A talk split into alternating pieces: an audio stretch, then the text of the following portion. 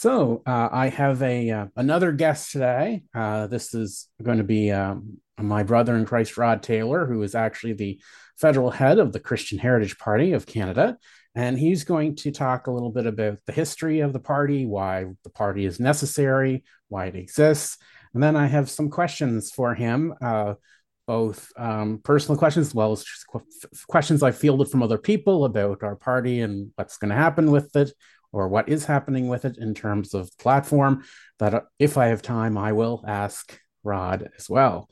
So uh, yeah, so he so Rod is here and he can introduce himself. Yes. Uh, hello, Chris. Thanks for uh, reaching out from uh, the Prince Edward Island to I'm in British Columbia right now. Tonight we're in Surrey. My wife and I are mm-hmm.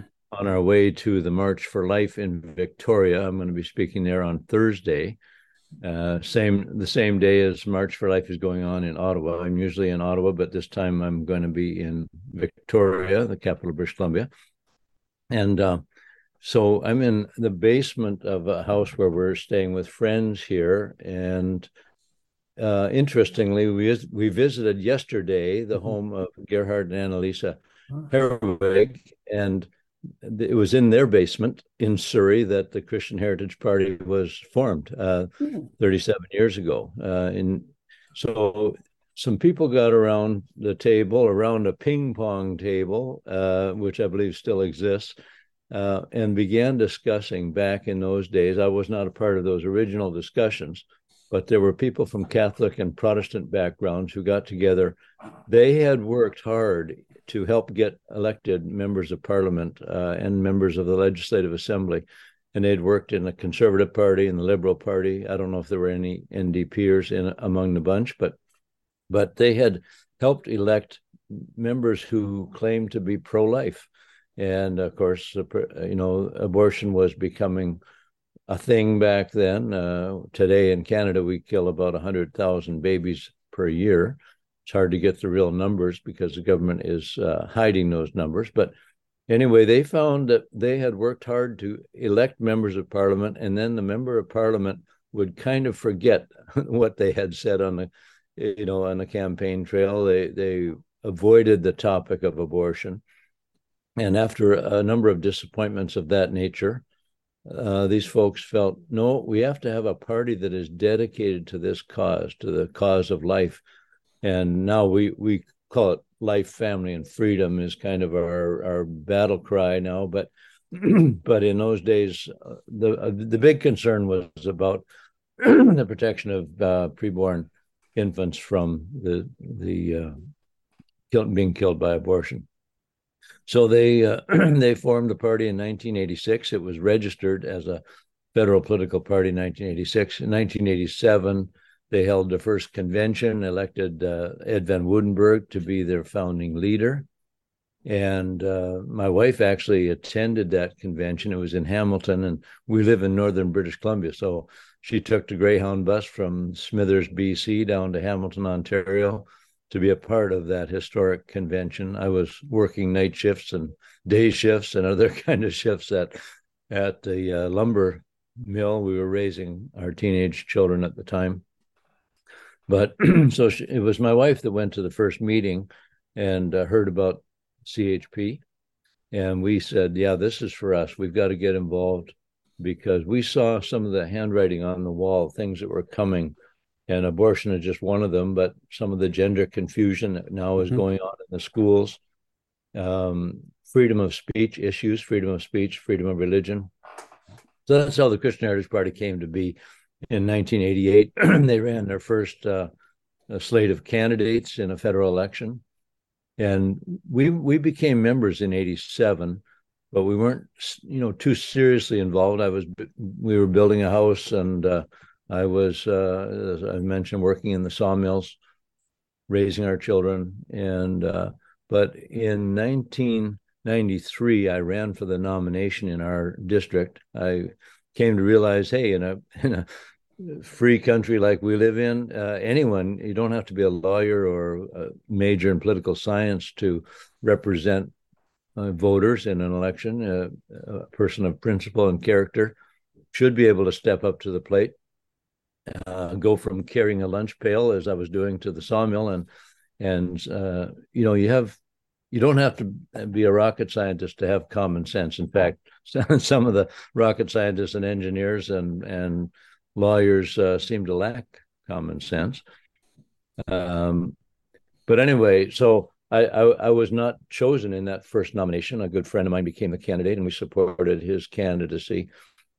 But later on in 2001, I, I don't maybe this is a longer answer than you're looking for, but in 2001, I ran for a provincial party called the BC Unity Party.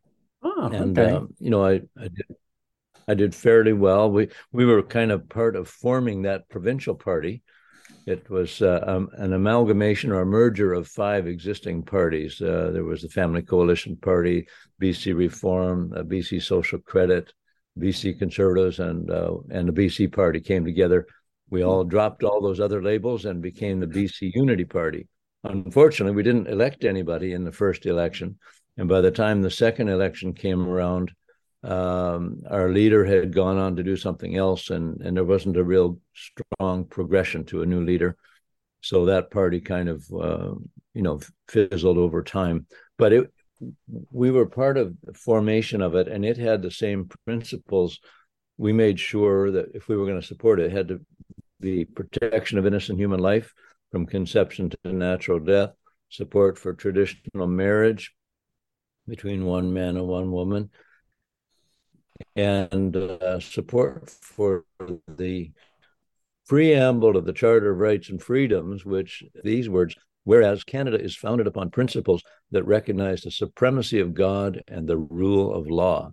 So, uh, you know, we thought those things had to be in the foundation of the of the platform, same as they are for the Christian Heritage Party. So, so that was kick at the cat, so to speak. I ran provincially, and then in 2004 there was a nomination contest for the Christian Heritage Party in, uh, well, in Skeena Bulkley Valley, which is the northern riding where I live, and that includes the town of Smithers where we were living at the time. So, um, that's how I got involved and in ran in a number of election campaigns. And in uh, 2014 well I, I, served as deputy leader for five and a half years. In 2014 i was chosen to be leader of the party and so we've been busy doing that work ever since i'm no longer working in the sawmills now i'm um, traveling and this trip i'm gonna we're gonna be in victoria first and on the vancouver island but then I'll be flying to Ottawa and to the Maritimes for a quick visit. As you know, I'm coming for a one night uh, meeting in Prince Edward Island. And um, so that, that's sort of a, in a nutshell, what how the Christian Heritage Party came to be. And we find what, why it exists, why we need to exist, is there is no other federal party, and especially the big three uh, liberals, conservatives, and the NDP, that as a party is standing for the protection of uh, innocent human life, and that goes for abortion, also for euthanasia, what they euphemistically call MAID, medical assistance in dying. About 10,000 uh, adults are, are killed every year now with uh, under Justin Trudeau's MAID system, and as well as the 100,000 babies. So uh, we think the devaluation of human life is so critical that you need a party, not just members. Now, there are some good members in Parliament. I want to say that. Cathay Wagantall in uh, uh, Yorkton, Melville, Saskatchewan, and Rachel Thomas in in Lethbridge. Those are a couple of outstanding. And Arnold Viersen up in northern Alberta, uh, people who stand up for, um, you know, the values that we share. But they're in a party, the Conservative Party, that that doesn't have those values uh, in their platform. And in fact, their party leader now, Pierre Poilievre, uh, is not pro life and he's not pro traditional marriage. Uh, you know, he, he doesn't stand up for those things. So uh, we think these people really belong in our party. They just haven't realized it yet. But we do support the good members of parliament that are, are speaking up for life, family, and freedom. We do support their efforts. So that was a long answer to your question. So thanks that, for giving me time. Yeah, that's absolutely fine. Take as much time as you need. But yeah, it, it's interesting that you should mention Pierre Poilievre uh, because um, for me, as soon as he got the actual um, leadership of the Conservative Party, um, that to me was pretty much the writing on the wall that anything that sort of social conservative, um, sort of older fashioned conservatives, if you will, more biblically Christian based conservatives, that we were pretty much out of luck with that party at the moment because he he very he he's very obviously to me more sort of almost a libertarian light sort of person yeah. and he obviously doesn't really um, care too much to even touch the social issues at all he's much more about um, the fiscal issues not that fiscal issues aren't important they are but it's just that oh yeah i i i just think um, i just think it's really odd to even consider yourself a conservative if you're also not socially conservative as well as fiscally conservative. Well, I think uh, you know I we listened to his acceptance speech when he was chosen as leader of the party on the first ballot. It was quite a dramatic thing. We had you know supported some of the other candidates like Leslyn Lewis. Mm-hmm. Not by supported, I mean we were kind of hoping that the conservatives would would choose a more, more socially conservative leader. Um, the party did not choose. The party went for Pierre. Now, Pierre is very articulate, very quick on his feet. Uh, he's been a quite a, uh, strong bulldog in the House as far as holding the Liberals to account for many things. And on the economic issues, he's uh, we don't know what he'll actually do if he becomes prime minister, but but he speaks a good uh, line as re- regarding the economy. Of course, our the national debt and uh, deficit spending and all that stuff is is horrific. Mm-hmm. But uh, uh, but he's been clear that he's pro-choice in terms of what what they call pro-choice. Uh, we call it pro-abortion, but yeah, uh, and that uh, as far as LGBTQ issues, he seems to be in line with with the status quo. So absolutely I'm I'm I'm surprised at the number of uh, Christians and other you know pro-lifers who somehow think that, uh, in spite of his stance, that they're going to make advances. Obviously, we all want we all who care about this country and mm-hmm. and have any bone of con- conservative principles in us uh, would like to see Mr. Trudeau and his uh, colleagues, you know, dismissed from the House. Uh, they've they've worn out their welcome. They've worn out the people of Canada, really worn out our pocketbooks, and they've put so many things in place with censorship. Uh, you know, Bill C eleven yep. is uh, one, but there's more coming. Oh yeah, the C was it 38 or 18 or something like that that they wanted to pass too. That's come coming down the pipe. And, uh, and C21, a gun control, a firearms uh, control uh, they they make no bones about where they're going. I mean, there are some things that are hidden, but they're pretty open about the uh, dictatorial oh. direction that they're going in. Oh, oh uh, um, absolutely. Um, I, I, even I was taking a look at in God's providence. I was actually taking a look at their pla- platform information last night about what they wanted to do in 2023 um, some of the stuff that came out of their conference, and I noticed that they have a big, uh, a big whole section there on so-called disinformation and yeah. controlling disinformation, and then the other section that really stood out to me was the whole um, walkable and safe-sized cities for climate change. Basic oh. that's which is obviously a 15 minute 15 minute uh, cities agenda um, in yep. more nicer language. So it definitely looks like they're pretty much going down, following whatever the international set wants. Yeah.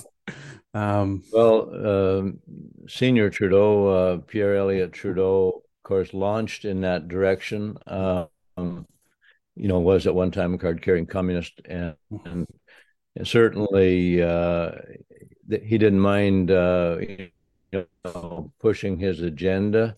Um, not everything he, I think his son is worse actually. Um, maybe not as not as smart in some ways, but uh, maybe not as likable in some ways even.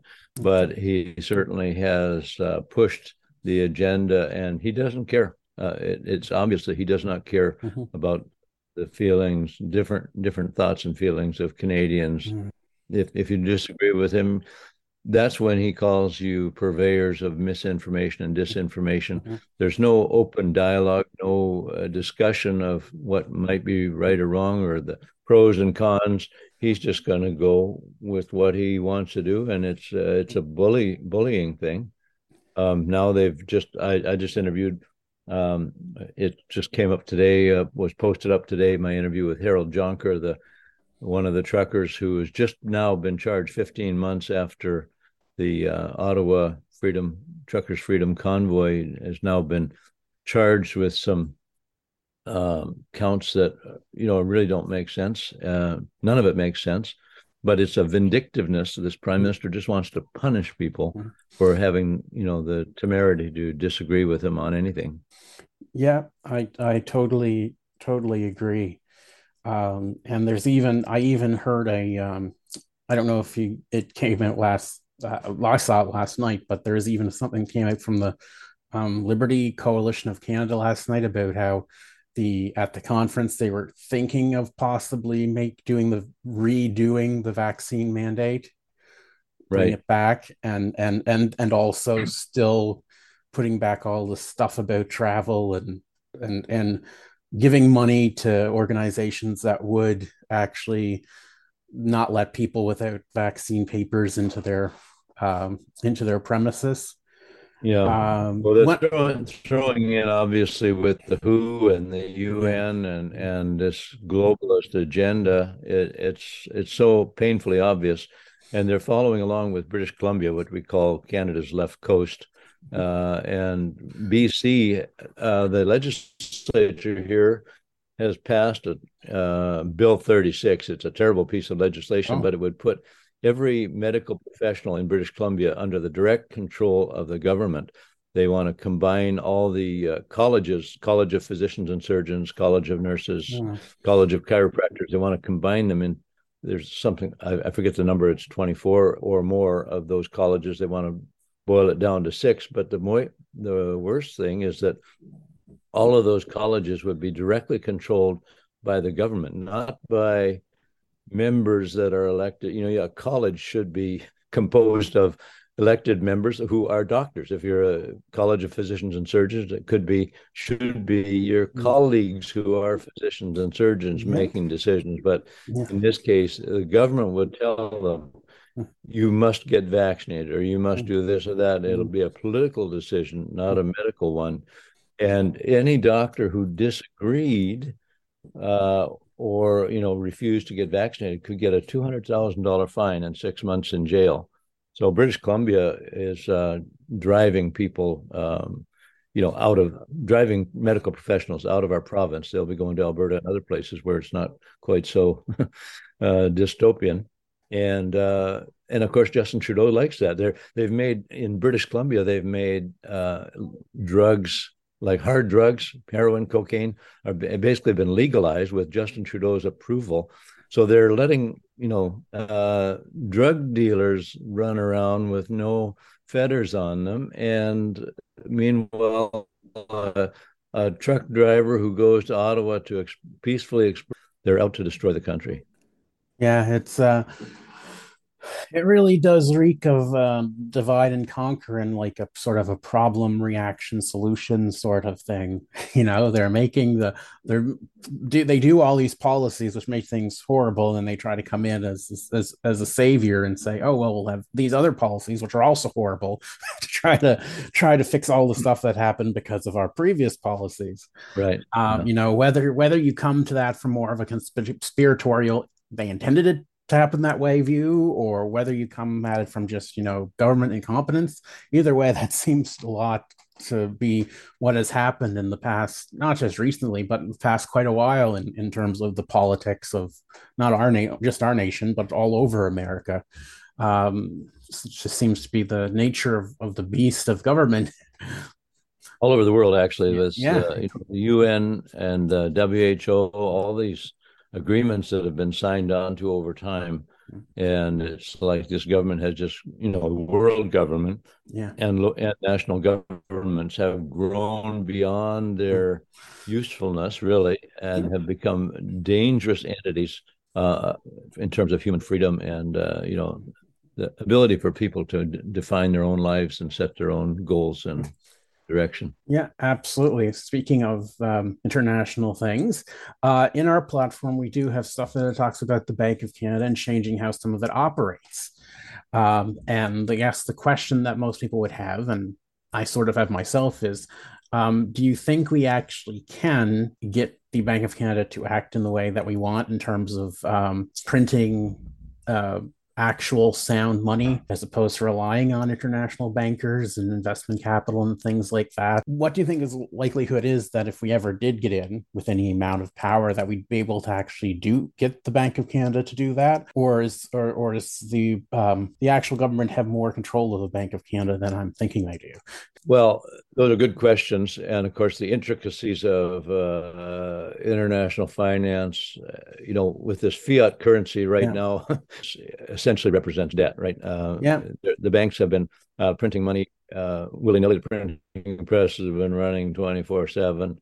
Um, we're, you know, Trudeau has essentially doubled our national debt. We're paying ninety five million dollars a day right now in interest on our debt. Mm-hmm and on a national debt, $95 million a day. I mean, think what you could do with that in terms of, uh, you know, policies if you had that money in your pocket. I'm sure that if if I were prime minister tomorrow, if, if our party suddenly, uh, you know, became the dominant roadblocks in the banking system, in the court system, um, you know, even in the uh, political system, uh, the majority in the House of Commons, any builder who's who's in there, if it's Liberals, Conservatives, NDP, or, yeah. or the Christian Heritage Party, but out of our 105 senators, Justin Trudeau has appointed 66 of them. Uh-huh. Uh, I don't know if all 66 are still sitting. You know, senators don't always last very long. There's an age limit and so on. There's 16 empty seats right now, which uh, Justin Trudeau could fill in a heartbeat and probably will, even though they're not calling them Liberal senators, they're calling them independent senators. Mm-hmm mm-hmm. people he appoints are people that think like he thinks or want mm-hmm. the same things he mm-hmm. wants.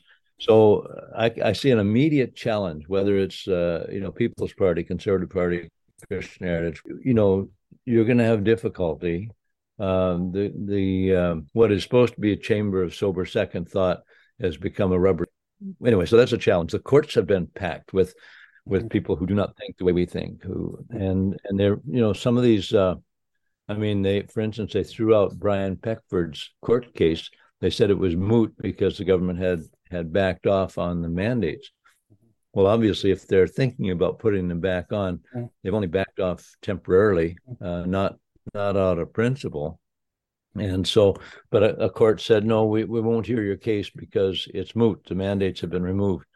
Uh, and Brian Peckford, as you know, last living uh, first minister to have signed the Charter of Rights and Freedoms. He was there when it was written, put his signature to it, and uh, the courts are ignoring his his interpretation of the Charter of Rights and Freedoms. Uh, they the courts are ignoring uh, these appointed court justices are ignoring the supremacy of God and the rule of law, which is the, the foundation of the charter. So so I, whether it's you know whatever realm it's in if it's in economics and finance uh, i think we would have our challenges but that doesn't mean we you know we, we, what we want to do are good things to do and and we would go ahead and uh, advance as best we could with you know we would mandate balanced budgets for one thing. Yes. That's going to be difficult to do because mm right away in your budget you have to include 95 million dollars a day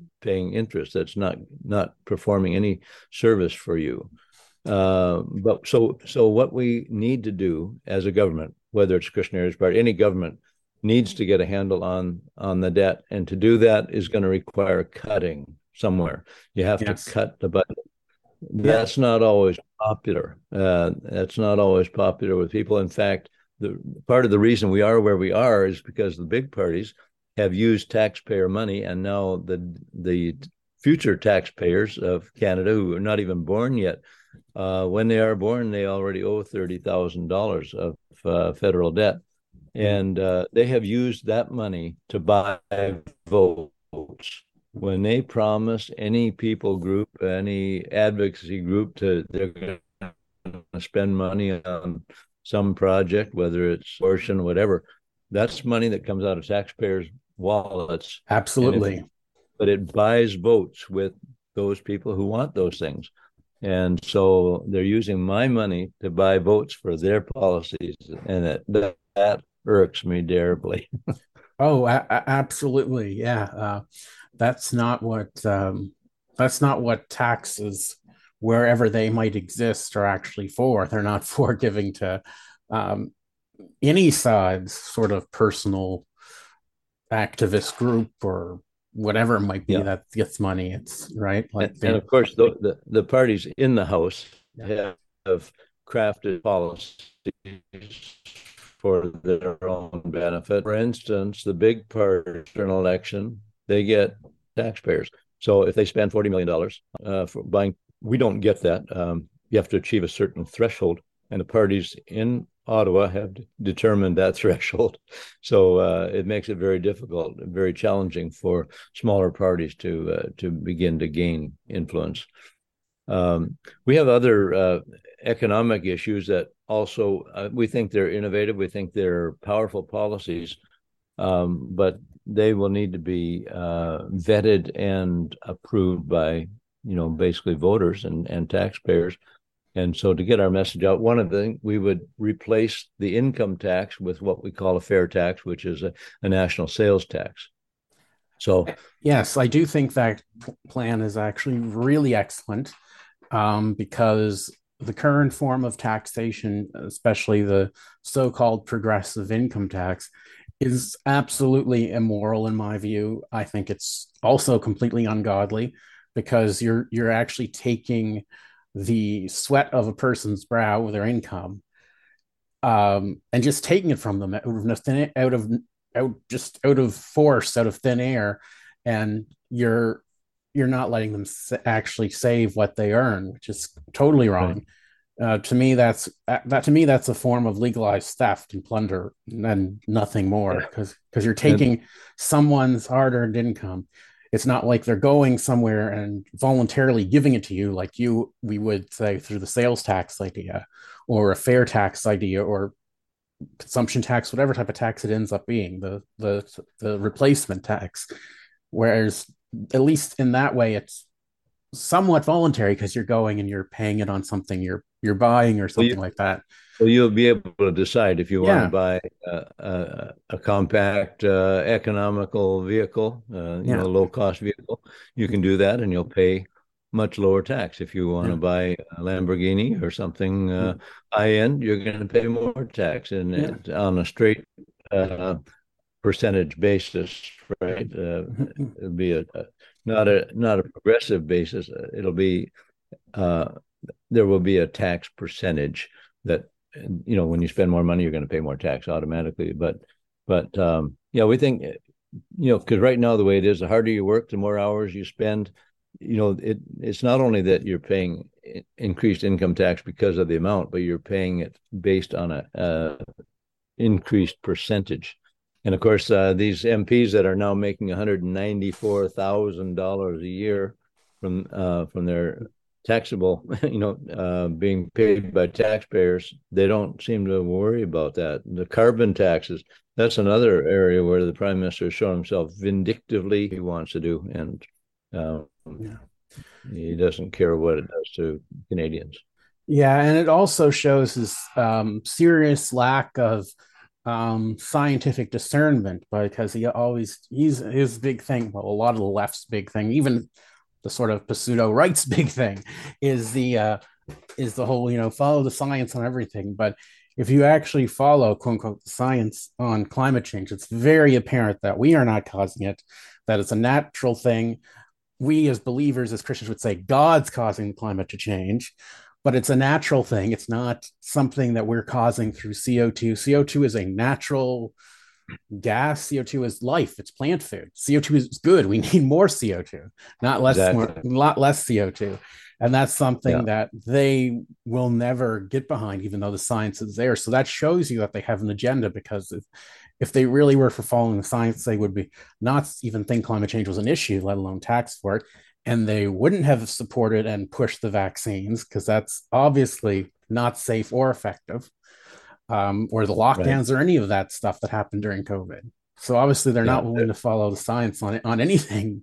Yeah, and in terms of the male female yeah, question, absolutely. Uh, pushing the agenda on these young children who in in the school and now with c4 that basically also uh, the conservative party under Poilievre allowed to pass with with no dissent in its last um, that c4 now makes it basically illegal for a parent or a pastor to counsel in the case of a parent their own child or a pastor one of parishioners who is wants to escape from a life of same-sex attraction or whatever to counsel them in that way is now illegal.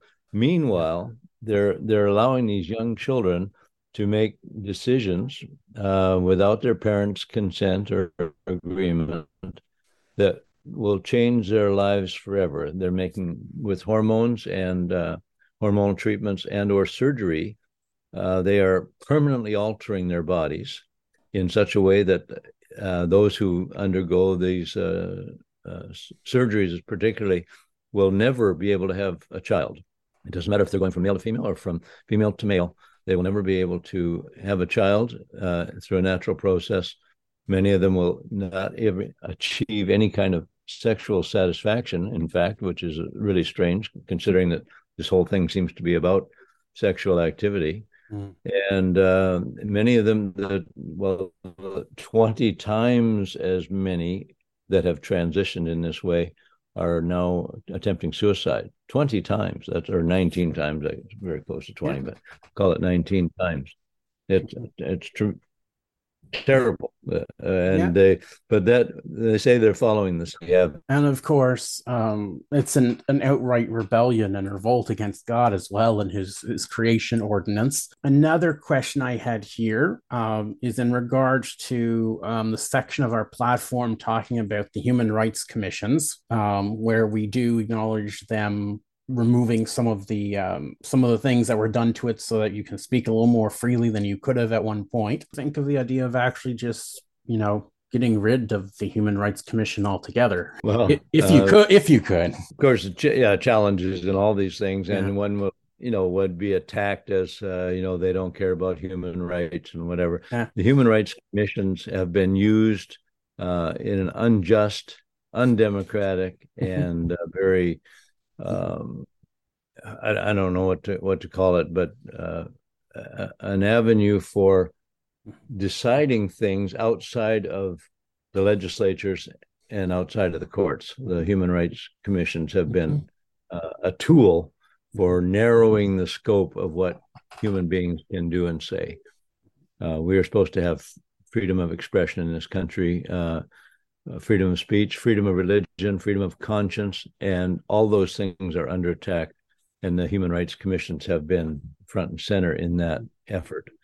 Um, so I, I, you know, I would I would abandon them. I would say we have laws to protect. Uh, you know, if if you actually do something hateful, it, you know, you use physical violence, and or you know, their words can be inciting to violence and whatever. Yeah you should actually, if you're going to pay a penalty for something, it should be for something you've actually done, mm-hmm. not for something yeah. that uh, they think that your words, because they don't support the agenda, they call your words hateful, and uh, that's gone way too far, um, you know, in our country. So there's a, a lot of things that could be uh, done away with Mm-hmm. just to keep the basics. You know, the courts of of course are supposed to yeah. decide cases based on actual facts and the Constitution, not on mm their personal uh, ideas of what the law should say. They're supposed to apply the law, not uh, make the law, right? Yeah, absolutely. And of course, one of our um, bigger platforms uh, is um, free, the freedom of conscience, something that was very important, especially over this past few years, and especially during the the COVID period. Uh, and uh, and I'm uh, so the freedom of conscience that would um, I'm assuming that that would uh, extend to pre people being able to have pretty much any medical view they want and and using any pre anything at all they medicinally that they uh, they feel is going to help them with whatever their issue is.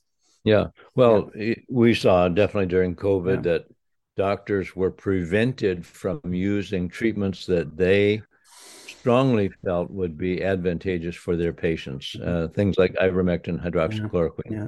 Those things are still, uh, you know, what would you call it? They were still still attacked as misinformation by the powers that be. Yeah.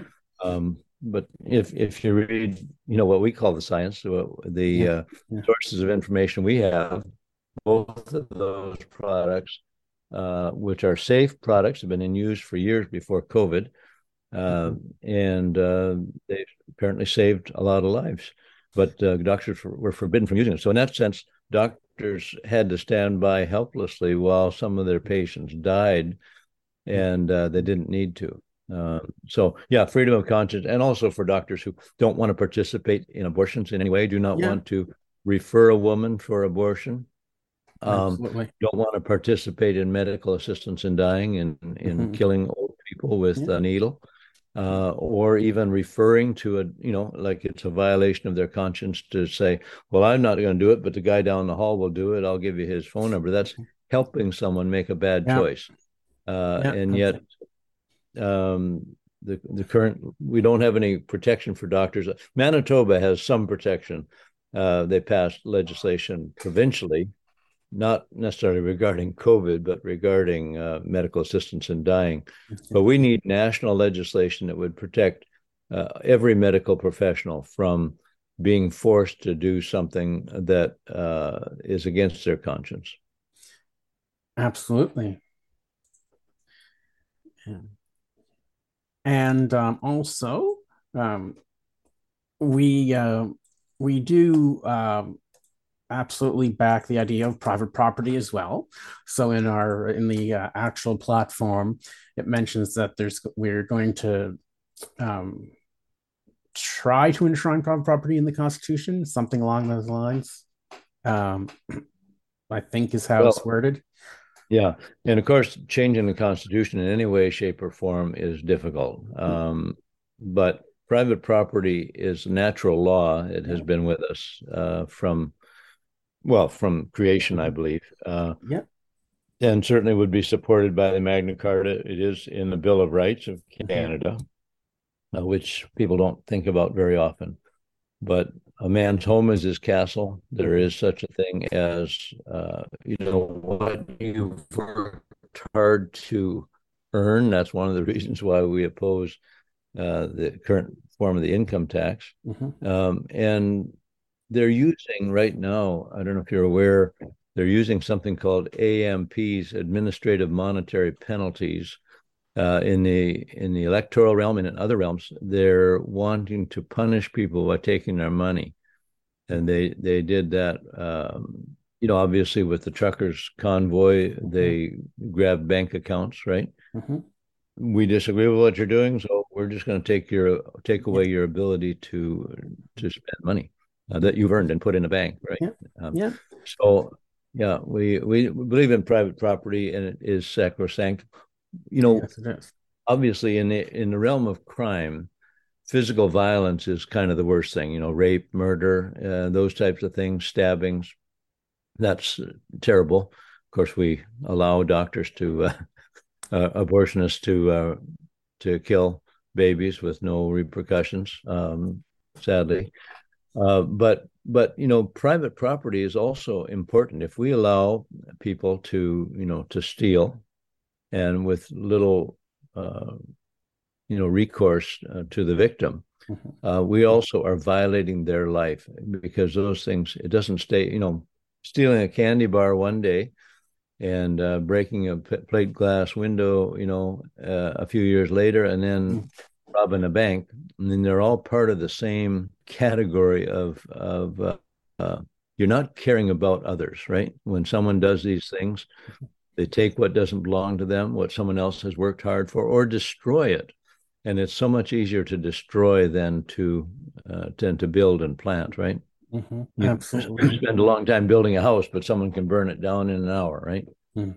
So uh, we have to protect private property. Yeah, absolutely. Including firearms.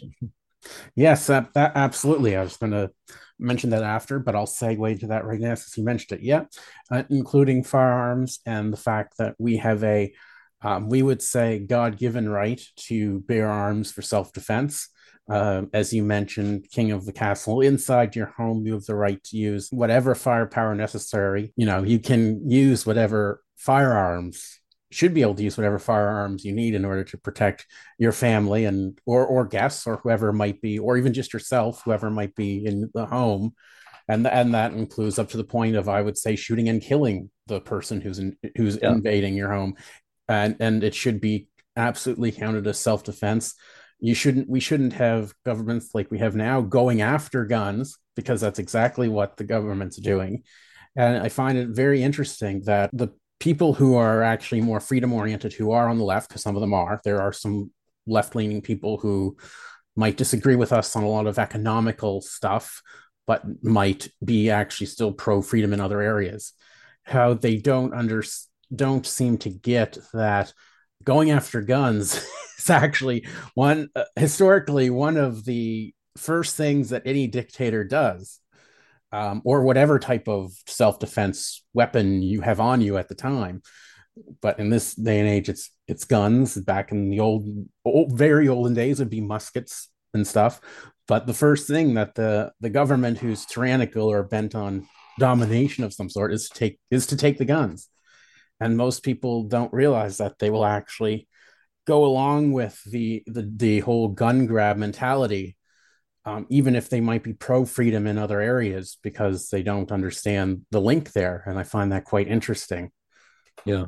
Well, the, uh, you know, many of the horrendous murders that have taken place, of course, uh, guns aren't the only thing, you know, knives can be used for murders as well and are, are used. Cars, you know, yeah. there are people being killed by other methods other than uh, firearms. But, um, most of the time, the perpetrator uh, does not legally possess the firearm, for one thing, um, and many cases already has a criminal record for violent behavior. Not not always, but uh, so we let people get away. They say getting away with murder, but we do let people back on the street who have a history of violent crime. Mm-hmm. Um, those two fellows from Saskatchewan there that uh, took place last year. Or the one one was the real perpetrator. He had been in and out, in and out, in and out of jail, and and he finally uh, that something snapped, and he went on a murder spree.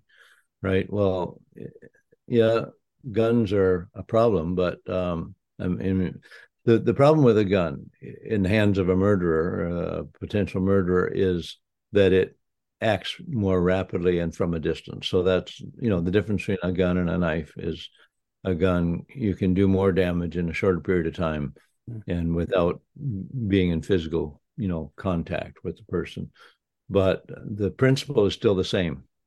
The first murder uh, on this earth took place. Cain killed his brother Abel. They were they had the whole earth at their disposal uh, it's the wickedness of uh, sinful human nature that allows someone to take something in their mind, and we need to train people uh, from the beginning, from in sound family settings, you know, to love their brother and to do unto others as you would have them do unto you. So love your neighbor as yourself and treat others the way you would like to be treated and we seem to be in our schools and our institutions and broken homes we're we're not getting that message across so then we have troubled uh, young people coming up who are and who become troubled old people right often and uh, do things that they ought not to do and a gun is just a tool in the hand it could be a hammer it could be you know a knife it could be anything else uh, but we need to it's the human nature that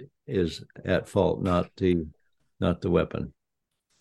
Uh, yeah, absolutely. And I am really glad that you uh, um, brought scripture into that and went back to the story of Cain and Abel, the history there, because that's very important to understand that um, not just murder, but um, any horrible thing done to our neighbors is yeah. really it's really part of our. Um, I'm from the Reformed uh, stream. So I would say total depravity, but original sin, whatever term you want to use, and that it's really it is really is human nature, and not not the actual tool. And there have actually been some horrendous murders um, with actual hammers you brought up a yeah. hammer there. Chris, I'm going to have to tell you, I've got another meeting starting in just a few minutes. Uh, okay. We haven't covered everything probably, but uh, uh, we'll have to leave some for another time.